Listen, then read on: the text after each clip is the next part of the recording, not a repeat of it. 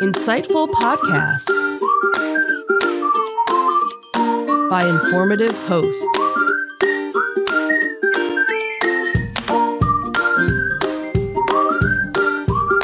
Insights into Things, a podcast network.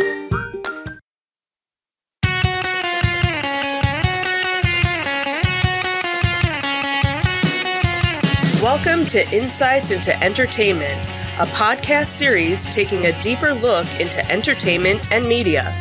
Your hosts, Joseph and Michelle Whalen, a husband and wife team of pop culture fanatics, are exploring all things from music and movies to television and fandom.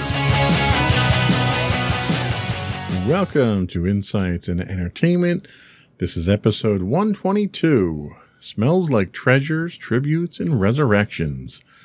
I'm your host, Joseph Whalen, and my creative and talented co-host, Michelle Whalen. Hi, everyone. How you doing today, dear? Tired. How are you? Tired. You're always tired when we do these in the evening, aren't you? No, I'm tired because I was in the office today. Oh, the evil office. the evil office. That's The not evil good. flume. I know not it's that. it is rough being in the office two days a week, isn't it? Shush. My goodness. I don't know how the rest of the world survives five days in the office. No, wait, I do, because that's what I do. mm-hmm. Don't be bitter. Yeah, just a little bit. Yeah, well. Anyway, Anyway, I bet that's not what we're talking about today, is it? that is not what we're talking about today. Today, in our Disney Detective, Walt Disney's personal plane remains abandoned at Disney World. And Imagineer Rolly Crump, we get his thoughts on the Museum of the Weird, the scariest Disneyland attraction ever envisioned, unfortunately not realized though. Mm. Then in our Tales from the Edge of the Galaxy, we finally learn how Palpatine survived and returned in Rise of Skywalker. What we don't figure out is why, Mm. because I still am puzzled why they did that. But anyway, we also talk about uh, that uh, Andor, the Star Wars show uh, about Cassian Andor, who was featured in Rogue One, uh, reportedly has wrapped filming. So hopefully we should be seeing that soon. That's another one that I wonder why they made that because I'm not really sure a backstory was needed. But hey, you know what? That seems to be what we're doing these days. We kill off characters and give them a backstory. And as always, oh, and for No. our entertainment, uh, uh, we do have entertainment news. because This is an entertainment podcast. So for our entertainment news, we'll talk about Nirvana being sued by the baby from Nevermind's album cover. And sadly, drummer Charlie Watts of the Rolling Stones dies at 80. And then we'll finish up with our insightful picks of the week. Kind of an oddball one I had this week. Yeah. Kind of Very unusual for you. yeah, scraping the bottom of the barrel right now. I haven't been watching all that much. Oh. and then uh, Not enough to steal from me, No, you didn't give me anything good to steal from this week. I've I've been milking all yours the last couple of weeks. yeah, I know. So, well, you know, I admit that I'm an uncultured swine. See, There you you go. You expand my horizons. now. Aw. Before we get into all of that, I would invite our audience to subscribe to the podcast. You can get audio versions of this podcast listed as insights into entertainment. You can also get video versions of this podcast and all of the network's podcasts listed as insights into things. Pretty much anywhere you get a podcast Google, Apple, Spotify, Stitcher, Amazon, and so forth. I would also invite our audience to write in, give us some feedback. You can email us at comments at insightsintothings.com. You'll find us on Twitter at insights underscore things or facebook.com slash insights into things podcast. We're also on Instagram at instagram.com slash insights into things where links to all of those and more can be found on our website at insightsintothings.com. Shall we get into it? Let's do it. All right.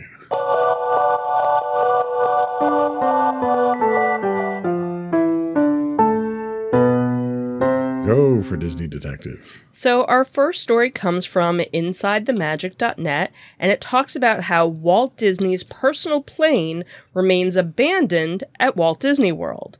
So, with the majority of Walt Disney World always looking magical, it's actually hard to imagine that there are sections that may look a little abandoned.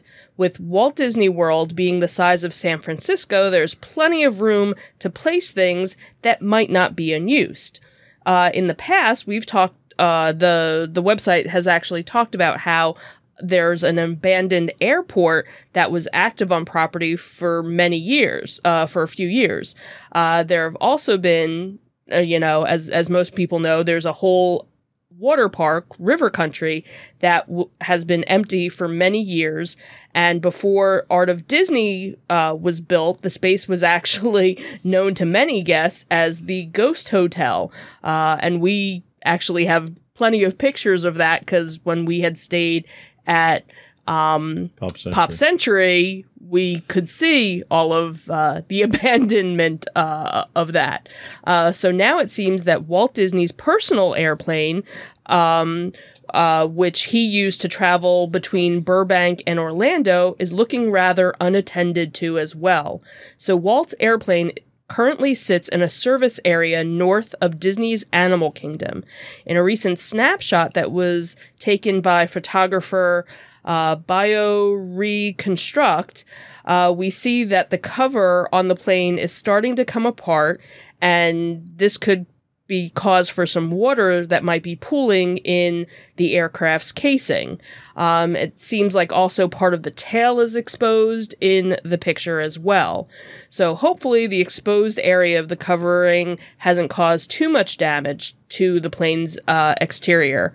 Uh, but it seems that, you know, you you can't really get to it from most of the the guest areas. Um, but the theme park architect had responded to a tweet with an interesting update on why the plane was moved and why it has not been moved since. So they had said that it was repainted when they started the Disney Hollywood Studios expansion, and at one point it was planned to be relocated to Glendale, but nobody wanted to fund the shipping cost. So then Disney opted uh, for it to go to a Florida Air Museum, but nobody took them up on it. Uh, and the inside of the plane is actually gutted, and that's where the plane has been since.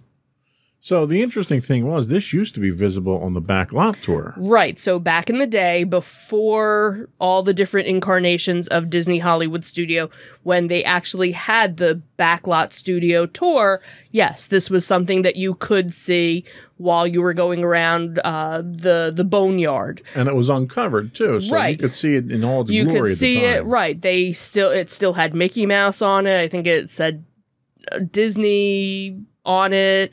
Um, so it it was very much obvious that it was you know the Disney plane. Right. Um, so then I guess when they started, you know, making all the changes to Hollywood Studios, that's when they kind of moved it around, did whatever, and it just never kind of found And, a and new I home. I remember when they were doing construction, there were there was uh, news articles, local Mhm. news articles, where they were actually carting the plane down the road Mhm. in in Disney. You actually had film of that, Okay, okay. which was kind of interesting. Yeah, yeah. Um, but I mean, clearly it's a collector's item at this point in time. Oh, time. it's never going to fly again. Right, you know, but it would be nice if they would clean it up and put it someplace where, you know, guests could could see it even. Yeah, where would you put that Uh, well, they have a hundred square acres. They, well, I know, but like, they got plenty of room somewhere. Like- I don't know. what theme? Because everything is themed in Disney. Where would this actually fit? You could put it in Disney Springs at that one restaurant. That's the the plane, The aviation one. the aviation there one. There you go. Huh? See, Or turn it into a Problem solved. Yeah, you could do that too. Kind of a cramped restaurant. yeah, kind of, kind of, kind of snug. yeah. But see, you could totally do. there you go. See, Disney. that. Listen to this podcast. We just gave you an excellent We just gave idea. you a perfect, perfect plan for you know There you go. what to do with it.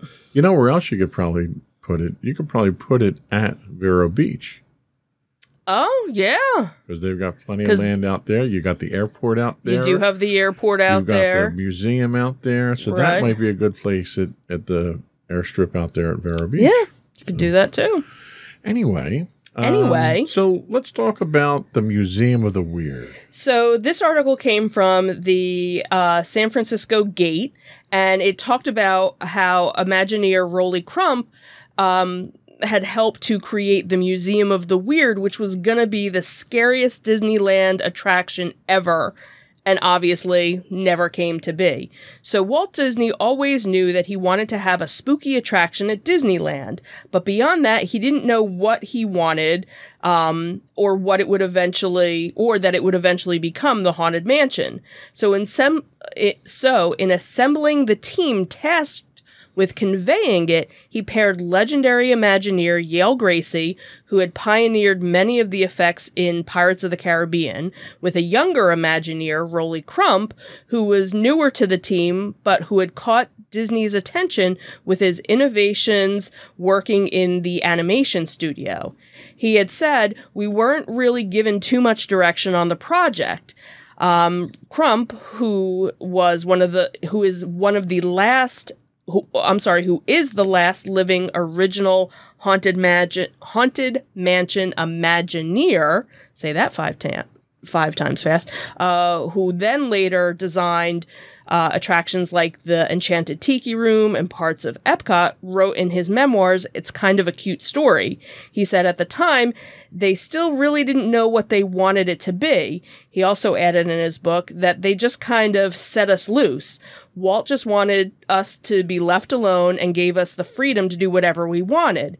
We had our own little studio that we just filled with all sorts of crazy stuff.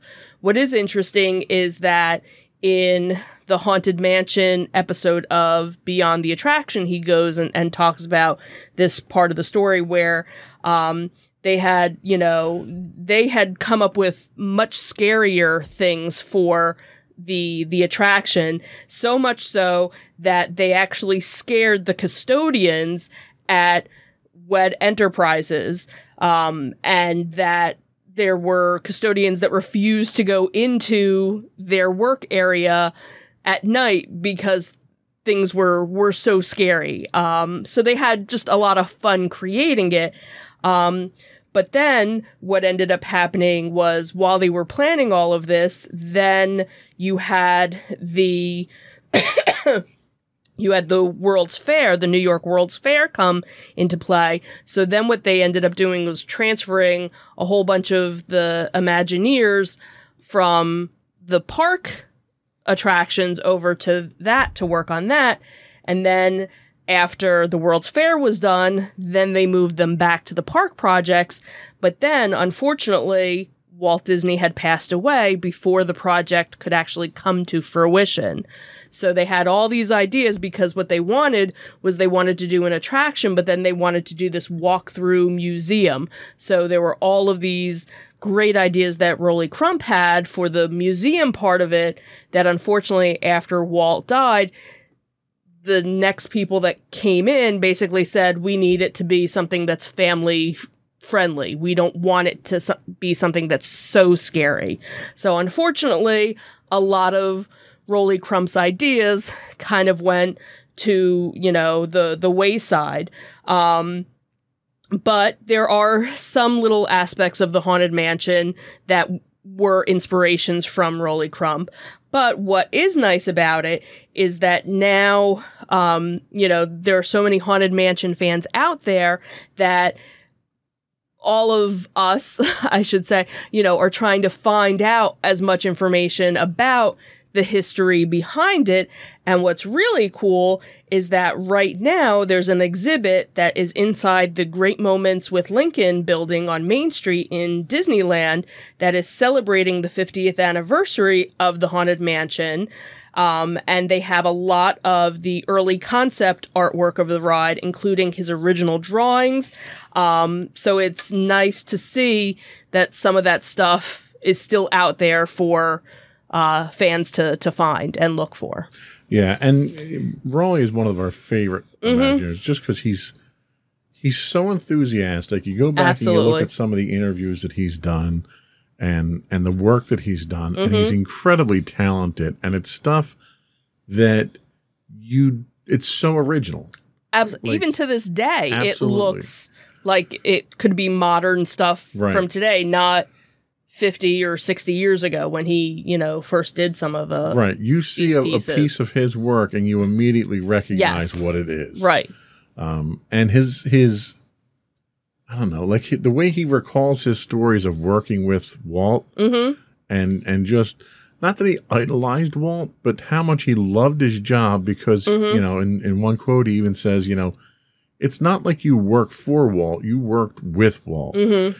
And and he always gets choked up when he talks about Yeah, Walt because yeah, you can does. see how much love he had for the Mhm. man. Yeah. Even all these years later, you Um, yeah. know. Well, and and the article goes on to talk about the dedication he gets with his Main Street, Mm-hmm. um, you know, the Legends windows Right, on right. Main Street, where most Legends get a window in one of the shops on Main Street. And Rolly got an entire building dedicated to him with a nod to his work with with Walt as well. Uh, so it was uh, kind of kind of a cool Mm-hmm. kind of a cool story. And unfortunately, because the other Imagineers were so against having a scary haunted mansion, Right. when once Walt passed away, they all kind of shelved the whole thing. In fact, he talks in the in the episode about an instance where they're presenting haunted mansion stuff to Walt, and they all the all the old timers, all the veteran guys, put all the Rolly Crump stuff behind Walt, Right. To scare thinking that him. Walt's no to think oh, that's that right. Walt's that he won't gonna see say it. That's right. That's and right. And Walt sees it and he comes in the next morning and he says, I was up all night because of that stuff. And Rolly gets all upset thinking that, that Right. he made a man. But it, he was upset because of how impactful Right. the work was. right. Right. Uh, so stories like that were, were always kind of cool to hear from him. So Yeah. Anyway, uh, that was all we had for our Disney detective. Mhm. We'll be right back with our Tales from the Edge of the Galaxy. I was going to say insightful picks, but I'm jumping the gun. there. Yep. Not there yet. We'll be back with our Tales from the Edge of the Galaxy.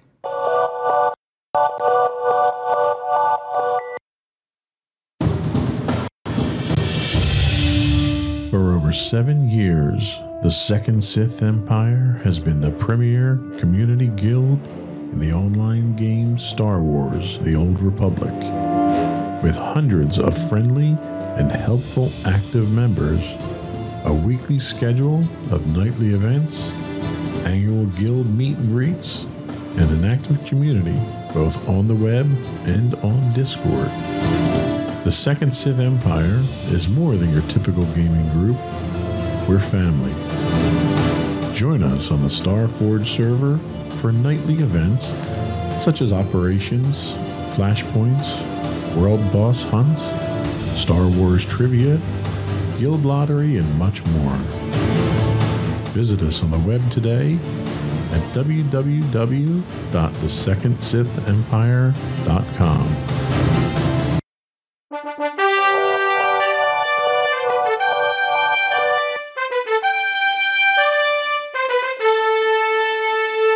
for Tales from the Edge of the Galaxy.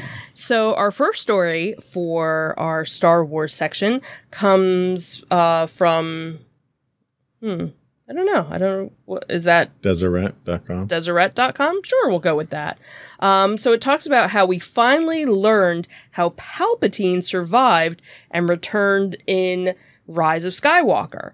So Star Wars Rise of Skywalker came out about two years ago, and since then, most people have been wondering how the heck did Palpatine survive his dramatic death in Return of the Jedi only to return in Rise of Skywalker. So now, thanks to a blog post on StarWars.com, we have a, I guess, official explanation of how it happened. So, how did he survive his death? Palpatine was worried about losing his power, so he can he created the contingency, which was a plan that would help him reclaim the empire if he was ever killed. So the contingency started with Operation Cinder, which included Sentinel droids droids destroying Imperial and New Republic locations that held sensitive information. So when Palpatine died, his consciousness was transferred to a clone on the planet Exa- Exegol. Exegol, uh, where he had been previously studying immortality. However, the body was too weak to hold his consciousness, so they built more clones that could be a stronger vessel for him. This is actually what they said um, led to Snoke's creation. So Snoke was made to lead the First Order, which would then work to bring Rey, who we found out was Palpatine's granddaughter, to Palpatine, since she could act at a, as a vessel to contain Palpatine's consciousness. So this led to the cinematic battle between Rey and Palpatine as seen in Rise of Skywalker. Palpatine fought his granddaughter to make sure that he could use her body as a vessel, but then Rey aligned with all the Jedi looking to stop him, and there you go. So what happened? So it's a little confusing and kind of hard to explain. And obviously, they really didn't explain any of that in the movie. So that's why most people were going, huh? But it seems that in um, some of the novelizations of Rise of Skywalker, they talk a little bit more about it, how there were these uh, vials with liquid, and that, you know, one was kind of completely empty, and Kylo Ren kind of looked at it, and he's, you know, studying, you know, that, that he had studied, um, the Clone Wars and that the liquid flowing into this living nightmare before him was fighting a losing battle and that it was the, you know, the Emperor's, you know, flesh that was trying to be created. So in the book, I guess they actually went a little bit more into it. They just didn't do it in the movies. Um, so it seems that Palpatine's return was kind of always in the books for the final Star Wars saga film, uh, director J.J. Abrams had actually said that there were always plans to bring back Emperor Palpatine during Rise of Skywalker. Um, and that when you look at this as nine chapters of the story, perhaps the weirder thing would be that Palpatine didn't return. Or the weirder thing would be, what if he didn't even return? Um, and Abrams had said, just look uh, at what he talks about, who he is, how important he is, what his story is. Tra- strangely, his absence entirely from the third trilogy would be conspicuous. Kind of Where- like Luke's absence from the first movie of the trilogy was conspicuous. Yeah, so I think if we didn't see Palpatine again, it would have been okay. I, I don't think they really needed to bring him back, but So normally I take my my time on the soapbox here to to bust Disney for being Disney. okay, In this case here, I'm going to bust Disney for trying to be Star Wars. So okay, there's some. So if you look at the original trilogy, okay, there's history between A New Hope and Empire Strikes Back, and there's Mhm. history between Empire Strikes Back and Return of the Jedi. Now, none of that history is played out except for references. For instance, there's this one particular reference where Han Solo says that he has to leave in the beginning of the movie when they're on Hoth, and he makes reference to the bounty hunter on Ord Mantell.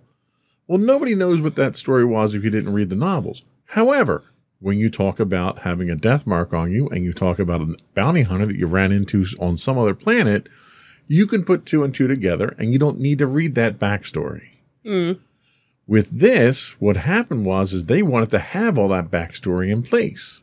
The problem was they dribbled it out over multiple types of sources. So they talk about Project Cinder. Well, Project Cinder and these Sentinel droids happen to come from a storyline from Battlefront 2.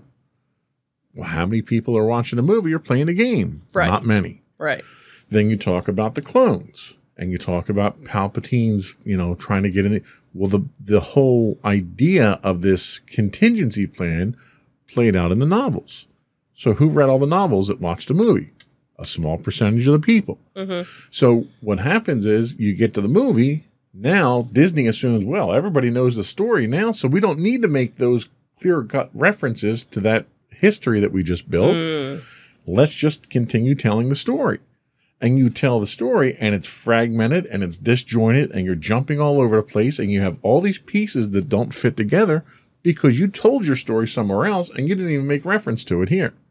You just assumed everybody walked into this movie and knew what it was. Right. And it turned into be an absolute disaster of storytelling where you didn't need to do all that detail. You didn't need to do all that story behind it. All you have to do is have references. I'm almost okay having Palpatine be the bad guy. And I'll tell you why. Why? Because in the Star Wars MMO, Star Wars The Old Republic, there is an occurrence of an emperor, and that emperor happens to use various types of technology and Sith rituals and, and the Force and all this stuff to extend his life hundreds and thousands of years. He's resurrected himself, he's renamed himself, he's reinvented himself over and over on at least three occasions within that storyline alone. Okay. Now, for those who do keep up on the expanded universe stuff, there's this concept of these beings called celestials. Not celestials from Marvel Universe, although it'd be a cool tie into that and be a great gateway to that. Hint, hint, Disney. So you have these beings that came before all the other beings in the universe, in the galaxy, and then they evolved and they moved on. Well, the storyline is leaning in uh, the Old Republic that this particular emperor happened to be the entity or the essence of one of these celestials. So it would fit perfectly in that this guy somehow gets defeated in the Old Republic, goes dormant or something like that, and then turns out that it's Palpatine who is that same emperor who's trying to resurrect everything again. So Okay. they they didn't want the storyline from the Old Republic to be canon, but that storyline would have fed perfectly into the sequel trilogy to explain how this guy who was thrown down this pit on this space station that blew up and fell out of orbit is still alive. Gotcha. Because apparently he can do transfer essence across the galaxy. Mm. That's a little hard to believe. Now, I could understand if you transfer your essence to Rey, who's right in front of you, Mm. but apparently he couldn't even do that when he was able to transfer to, To- another body that was all the way across the galaxy. Right. Right. So it's hard to believe the way that they brought him back. But had they done it right, I would have bought it.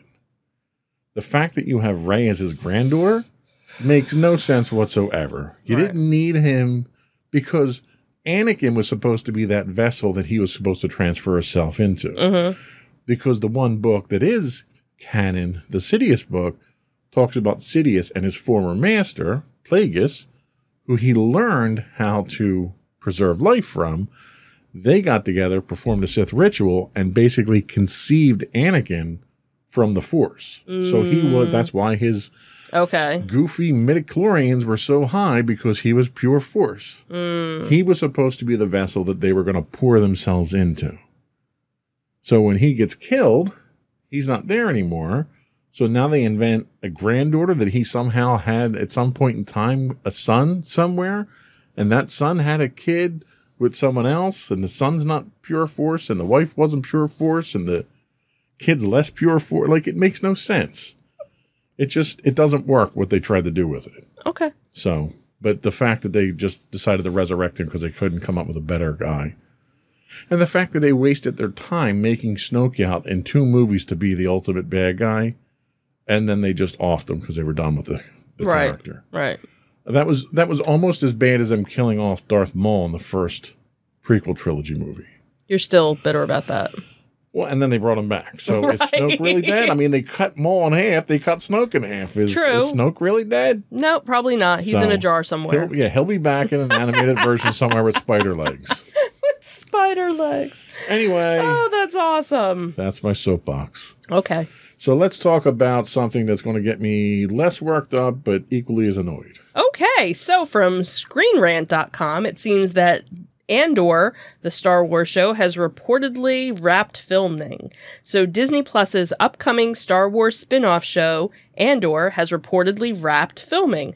The show will serve as a prequel to the 2016 film Rogue One and will follow the story of Cassian Andor uh, during his early years in the Rebellion Alliance. Little known is about the show's plot or characters apart from a brief uh, sizzle reel that was shown late last year, which teased that the show would be kind of a spy thriller. In universe, Cassian's history is obviously kind of tragic. Uh, as he reveals uh, to Jyn in Rogue One, his struggle against the Empire was a lifelong one. Uh, he first came into conflict with Palpatine's war machine during the Clone Wars when he was just six years old, when the Empire was still referred to as the Galactic Republic. Throughout the course of the film, his uh, Machiavelli, uh, the ends justify the means philosophy paint a picture of a man that will fight to achieve peace at any cost. With all of these ingredients in place, Andor has potential to further flesh out one of the more compelling and morally gray characters from Rogue One. A recent report from Star Wars scooper Bespin Bullet claims that filming for the show has wrapped. Uh, it seems that there were various members of production who were having their own wrap parties and confirming that filming had concluded. Um, so after speaking with multiple sources, he had uh, the the reporter had said that it had wrapped. Uh, they had checked in with uh, Pinewood Studio sources, and that it looked like on August 18th they were still kind of filming some things, uh, but by the 20th, most things had had pretty much finished up. Uh, Andor sets itself apart from other Disney Plus Star Wars spin off shows uh, that were actually filmed lo- on location rather than using the VR volume uh, set, which was used for Book of Boba Fett, The Mandalorian, and the upcoming Obi Wan Kenobi series. So, because they were doing a lot of shots outside, obviously there were set leaks from Andor um, that people were were passing around on the internet trying to figure out what it was going to be. Um, there were some some uh, uh, trooper variants and some imperial things that people have seen. So again, we'll have to see. So compared to other upcoming Star Wars shows, the hype and interest in Andor seems to be tepid at best, which is kind of where you are. Uh, this is despite Rogue One being a critical and commercial success for Lucasfilms.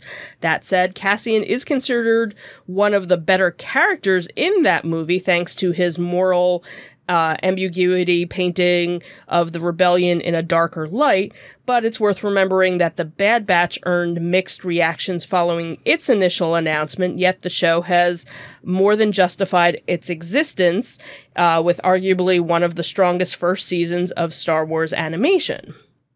So, we'll see. Yeah, so. I know you're not excited about it. The problem that I have here is that Rogue One, and I loved the movie. Mm-hmm. I really did. I thought it was great. It was shot well. It was acted well. Mm-hmm. It was a fantastic story. It did a great handoff. Rogue One was supposed to be essentially a prequel to A New Hope. Mm-hmm.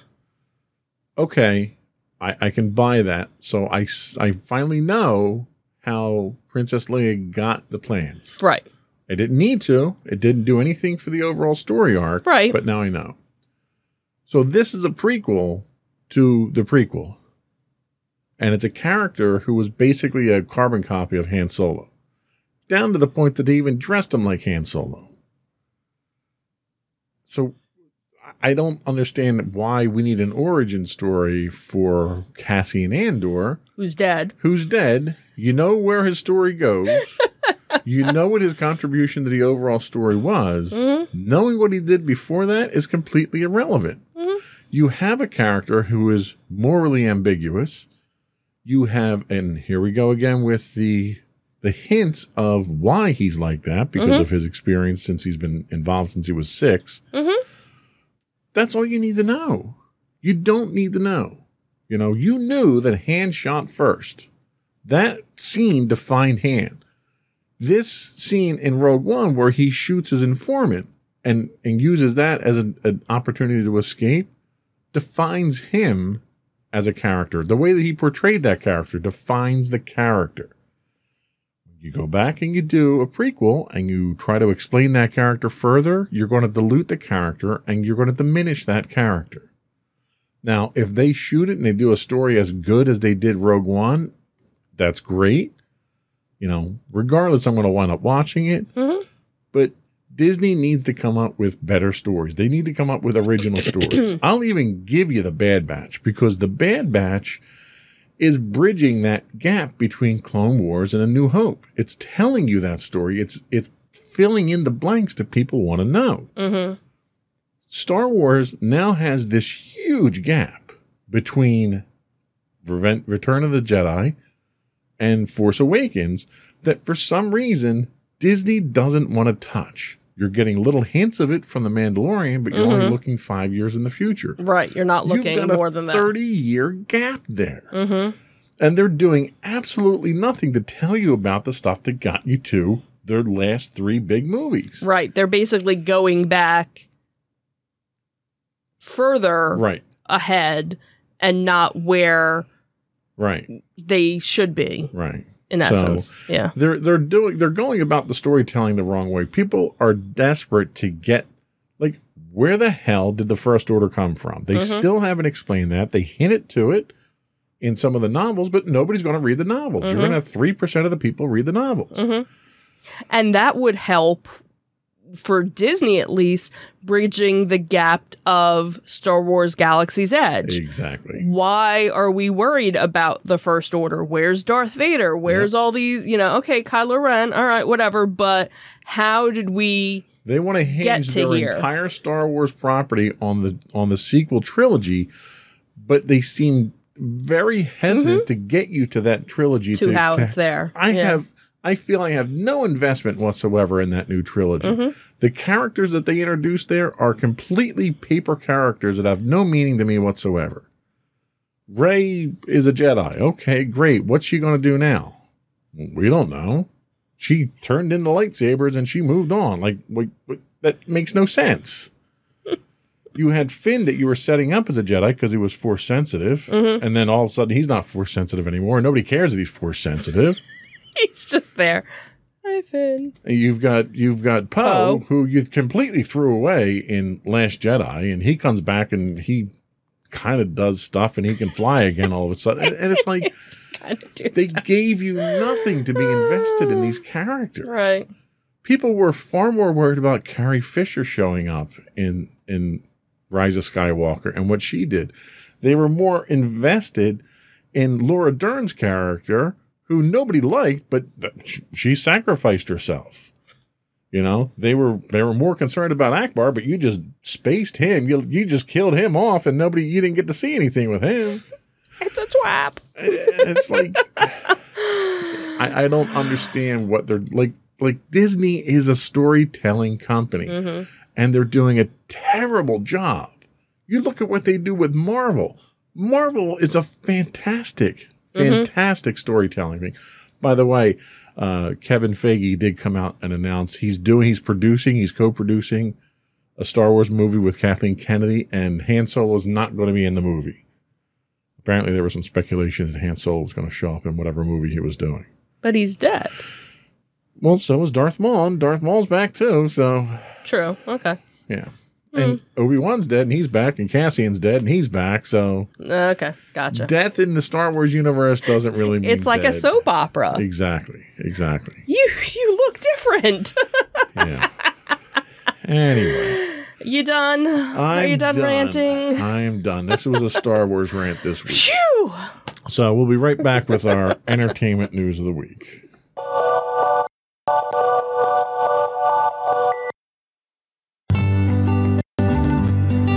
Insights into Teens, a podcast series exploring the issues and challenges of today's youth. Talking to real teens about real teen problems. Explore issues from braces to puberty, social anxiety to financial responsibility. Each week, we talk about the topics concerning today's youth. We look at how the issues affect teens, how to cope with these issues, and how parents, friends, and loved ones can help teens handle these challenges. Check out our video episodes on youtube.com backslash insights into things. Catch our audio versions on podcast.insightsintoteens.com on the web at insightsintothings.com.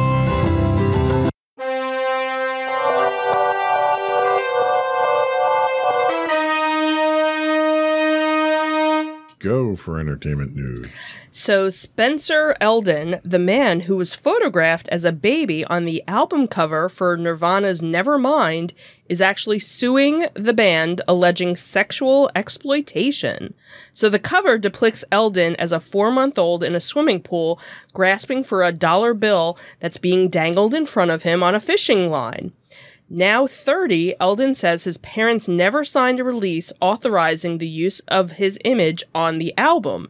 He also alleges that the nude image constitutes child pornography. Uh, these images expose Spencer's intimate part body parts and displays his genitals from the time he was an infant to present day, says his uh, legal papers that were filed in California. So, non sexualized photos of infants are generally not considered child pornography under U.S. law. However, his his attorney argues that uh, in the inclusion of the dollar bill, which was superimposed after the photograph was taken, makes the minor seem like a quote unquote sex worker. Um, the legal case also alleges that Nirvana had promised to cover his genitals with a sticker, but the agreement was never upheld. Elden alleges that his true identity and legal name are forever tied to this commercial sexual exploitation he experienced as a minor, which has been distributed and sold worldwide from the time he was a baby to the present day. He claims that he has suffered and will continue to suffer lifelong damages as a result of the artwork, including extreme and permanent emotional distress, as well as interference with his normal development and educational progress and medical and psychological treatment.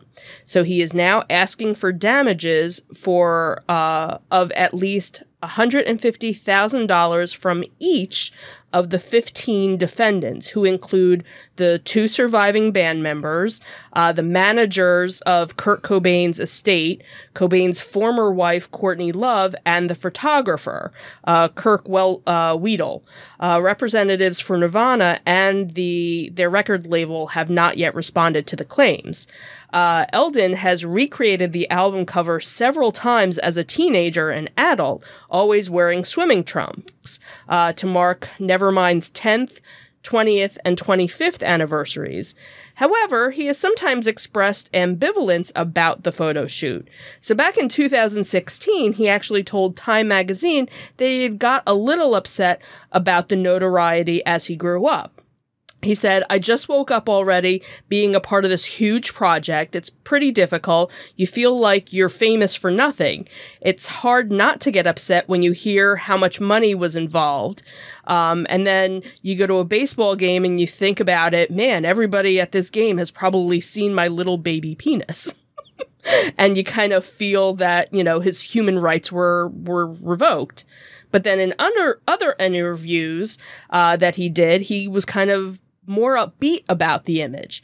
So at one point he had said, It's always been a positive thing and opened doors for me. And this he had told Guardian, uh, The Guardian about six years ago. He had said, I was 23 and an artist, and it the story actually gave me an opportunity to work with uh, Shepard Fairey uh, for five years, and he was a huge music connoisseur. So when he heard that I was the Nirvana baby, he thought it was really cool.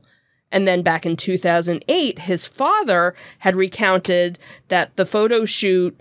Um, for the photo shoot to U.S. radio network NPR, uh, that they were actually offered $200 by the uh, photographer who was actually a family friend, and they basically had had this huge pool party. No one had any idea what was going on, and the family quickly forgot about the photo shoot until three months later when they saw the Nevermind album cover blown up on the wall of Tower Records in Los Angeles. Um, two months after the NPR article, uh, Geffen Records had sent the one year old Spencer a platinum album and a teddy bear. Um, the album, which included the hits Smells Like Teen Spirit, Come As You Are, and Lithium, went to sell on 30 million copies around the world. So I'm not a lawyer or a legal I don't play one on TV. nor do I play one on TV. Uh, but I can't help but think if you looked up frivolous lawsuit in the dictionary, this guy's face would be right next to it, right next to his baby penis. Um, this is ridiculous because it was okay for him to exploit his notoriety. Because I'll tell you, you have no idea who that baby is. Absolutely. And you wouldn't know anything about who that baby is if he hadn't exploited it himself. Right. So apparently, the gravy train has run out on his ability to exploit this. Right. So now he's going to complain about it and, and say his rights were violated and try to get more money out of it. And Right. that's his next phase of exploitation of this. Right. Especially if you've never gone and recreated this, Right. but you did it Multiple times. 10 year, 20 year, just five years ago on the 25th and probably anniversary. what happened was he realized, well, you know, I didn't get nearly as much money for the 25 Right. year one that I thought I was going to get. Yeah. I'm not going to get anywhere near what I want for the 30 year. So let me sue now. Right. And I'm sorry, but once you've taken advantage of this Mm-hmm. and exploited it and used it for your own gain, you've you've given up any right you have to sue on it at this Right. point in time. Right. I think they should go through with the lawsuit, and when he loses, he should pay the defendant's legal fees. Mm. And this is why you need tort reform in this country, so that you don't have stupid, frivolous lawsuits like this. Yep. On to a sadder note. Yeah, so continuing with some music news, but very sad music news. Charlie Watts, the self uh, effacing and unshakable Rolling Stones drummer who helped anchor one of rock's greatest rhythm sections and used his day job to support his enduring love of jazz, had passed away, according to his publicist, and he was 80 years old. Uh, his publicist said on Tuesday that Watts passed away peacefully in a London hospital, hospital earlier today, surrounded by his family. Charlie was a cherished husband, father, and grandfather who also uh, and was also a member of the Rolling Stones, one of the greatest drummers of his generation. Generation. Watts had announced that he would not go on the world tour in uh, with the Stones in 2022 because of an undefined health issue. The quiet, elegantly dressed Watts had often ranked with Keith Moon, Ginger Baker, and a handful of others as a premier rock drummer, uh, respected worldwide for his muscular, swinging style as the Stones rose from their scruffy beginnings to international stardom. He joined the band early in 1963 and remained for nearly 60 years, ranked just behind Mick Jagger and Keith Richards as the group's longest lasting and most essential members. He stayed on and largely held to him, uh, held himself apart through the drug abuse, creative clashes, and ego wars that helped kill founding member Brian Jones drove bassist Bill Wyman and Joe's, Jones's replacement Mick Taylor to quit and otherwise made being in the Stones a most exhausting job. A classic Stones song like Brown Sugar and Start Me Off uh, Start Me Up often begin with a hard guitar riff from Richard, with Watts slowly closing behind, with Wyman as the bassist, likely to say, fattening up the sound. Uh, Watts's speed, power, and timekeeping were never better showcased than during the concert documentary Shine a Light, when director Martin Scorsese filmed Jumping Jack Flash from where he drummed towards the back of the stage. Uh, the Stones began, Watts said, as black as white blokes from England playing black American music, but quickly evolved their own distinctive sound. Watts was actually a jazz drummer in his early years and never lost his affinity for the music he first loved, uh, heading his own jazz band and taking on numerous side projects. Um, Richard and and Jagger at times, you know, seemed to admire him as both a man and a musician. Um, and Richards has actually ca- called Watts the key and often joked that their uh, affinity was so strong that on stage he sometimes tried to rattle him by suddenly changing the beat, only to have Watts just kind of change it back. Um, Watts also found refuge from the rock life by marrying Shirley Ann Shepard in 1964 and having a daughter, Seraphina, soon after. So while other famous rock star marriages crumbled, they were together up until his passing. Yeah. Shame. He was a he was a gentleman. He was a sharp dresser. You mm-hmm. know, they talk about how he was always fashion conscious. Yep. Uh, and he was always so quiet. Yes. In interviews and on stage. Like he never, he was modest to the point that he never tried to take, you know, the spotlight from anybody. Yeah. And he was very, con- he knew how good he was. Everybody else knew how good he was. Mm-hmm. And that was all he needed to know. He yeah. did not need to be a front man. He did not need to be, yeah, you know, that guy that was out there strutting his stuff. Yeah, and they were talking about obviously, you know, all the different radio stations have been talking about it, you know, the last two days and stuff. And, and they were basically saying, you know, he was one of a kind. Yeah. He, he, you know, was a rock star for so long, but yet never really lived it. He settled right. down and he had his wife, he had his daughter, he had his granddaughter, and that's what he wanted. They, he didn't need him to be crazy always looking for the next plane home. When mm-hmm. could he mm-hmm. get home? When could he spend time with his family? Right, right. Uh, and that's that's really a tribute to the kind of man he mm-hmm. was. Yeah. Um, so it's sad. You mm-hmm. know, we will we'll miss his passing. So we're gonna take a quick break. We'll be right back with our insightful picks of the week.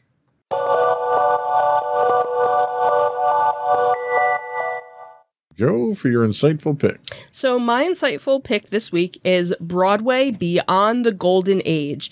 Uh, it is available on PBS, uh, it is available through streaming, and probably if you are interested and you look up PBS, your schedule, it's probably playing multiple times. Uh, it's under the Great Performances uh, header.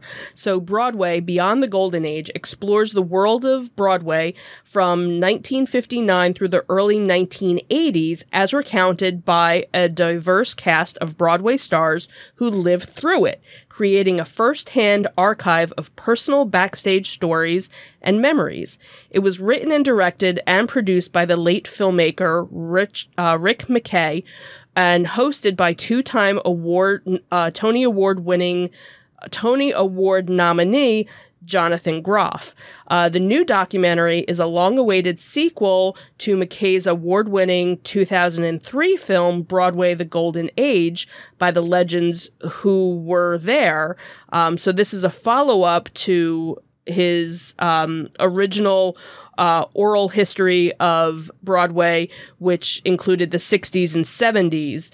Um, so it spotlights um, the Broadway show Once Upon a Mattress, uh, Bye Bye Birdie, Barefoot in the Park, Pippin, A Chorus Line, Ain't Misbehavin', Chicago, and 42nd Street. Um, so particular focus is placed on famed directors and choreographers like Bob Fosse and George Abbott and Michael Bennett, um, with, you know, anecdotes from 1959's Once Upon a Mattress through 1983's When a Chorus Line became the longest running Broadway show in history. And it features a galaxy of, of stars from Alec Baldwin, uh, Carol Burnett, Glenn Close, Jane Fonda, uh, Robert Goulet, uh, Liza Minnelli, Chita Rivera, Dick Van Dyke, Ben Vereen, and, and so many more. And what's interesting is that they have some very rare archival photos and also never before um, footage that was shown from on stage and off stage. So, you know, they, they talk about what was really interesting was how a chorus line came to be.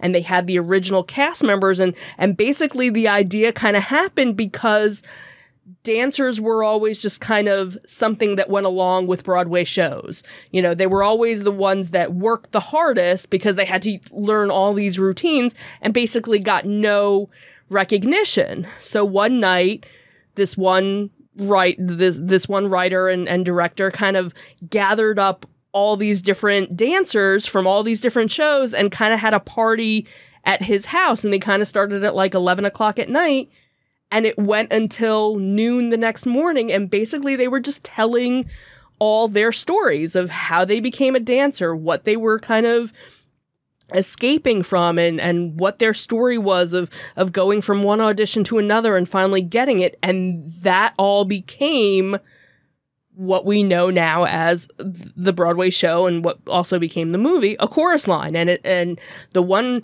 um, dancer actually said, if you look through, you know, the notes from the original uh, s- script from their party, his his dialogue is like word for word. It was his exact story.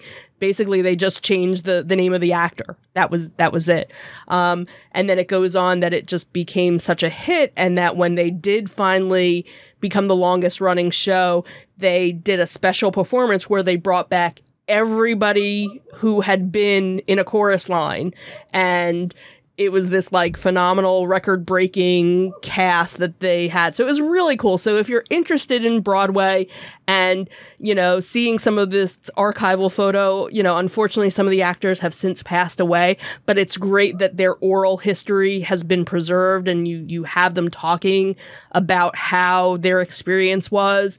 Really kind of fascinating to hear these backstories of these beloved shows that, you know, have have stood the test of time. Okay, cool pick. Thank you.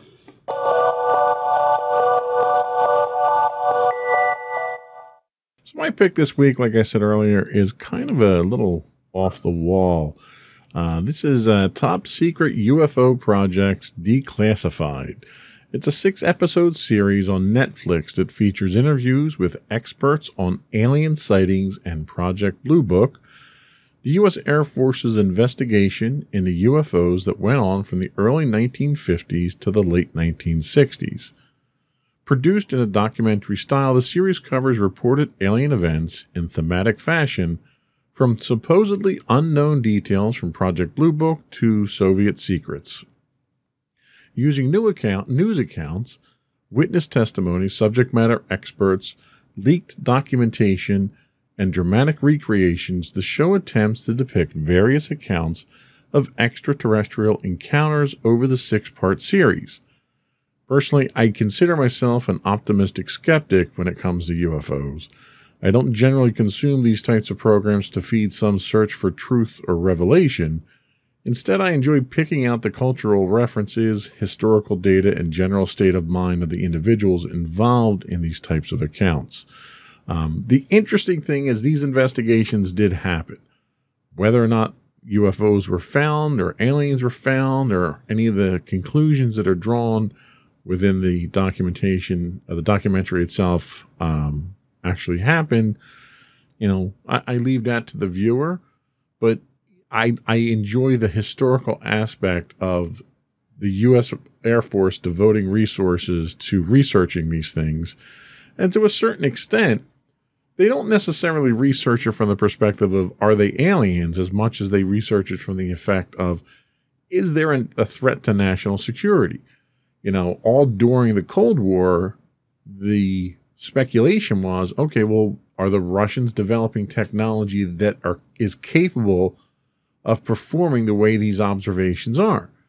And the the army then goes in and says, okay, well, a lot of these incidents are focused over nuclear sites. So that's a national security uh, issue there. So there was a lot of things, and, and information came out from uh, released uh, Russian documents that the Soviet Union did try to capitalize to a certain extent on the alien UFO scare to try to cause mass hysteria in the US for tactical advantage. So a lot of the stuff that's that's out there is factual information. How it's interpreted and what your conclusions are are subjective. So, Top Secret UFO Projects Declassified, a six part series available on Netflix. And we'll be right back.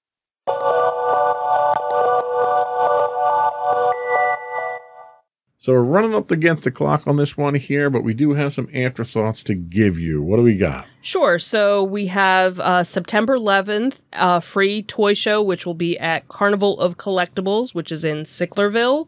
Also hosted by to- Toy Show, uh, toyshows.org is the Delaware Train Show, which will be October 9th, the Oktoberfest Toy Show, which is October 10th. Those are held in Newcastle, Delaware. Then we have RetroCon, which will be September 25th and 26th at the Greater Philadelphia Expo Center. Also that weekend in Hunts Valley, uh, Hunt Valley, Maryland is Monster Mania 47. Then a month later is Monster Mania 48, which will be at Oaks, Pennsylvania.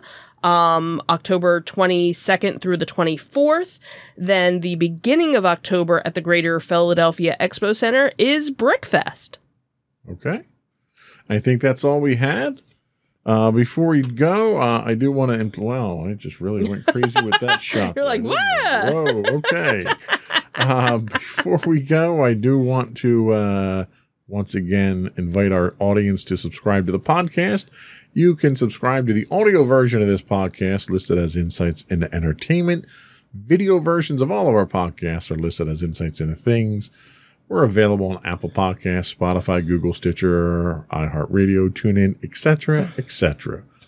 I would also invite folks to give us your feedback, give us your shows, your local shows that we can uh, plug for you as well, uh, and tell us how we're doing. You can email us at comments at insightsintothings.com. You can find us on Twitter at insights underscore things. On Facebook, we're at facebook.com slash insights into things podcast. On Instagram at instagram.com backslash insights into things. Audio versions of this of this podcast can be found on the web at podcast.insightsintoentertainment.com. The video versions of all of our podcasts are on youtube.com backslash insights into things. And we do stream five days a week on Twitch at twitch.tv slash insights into things.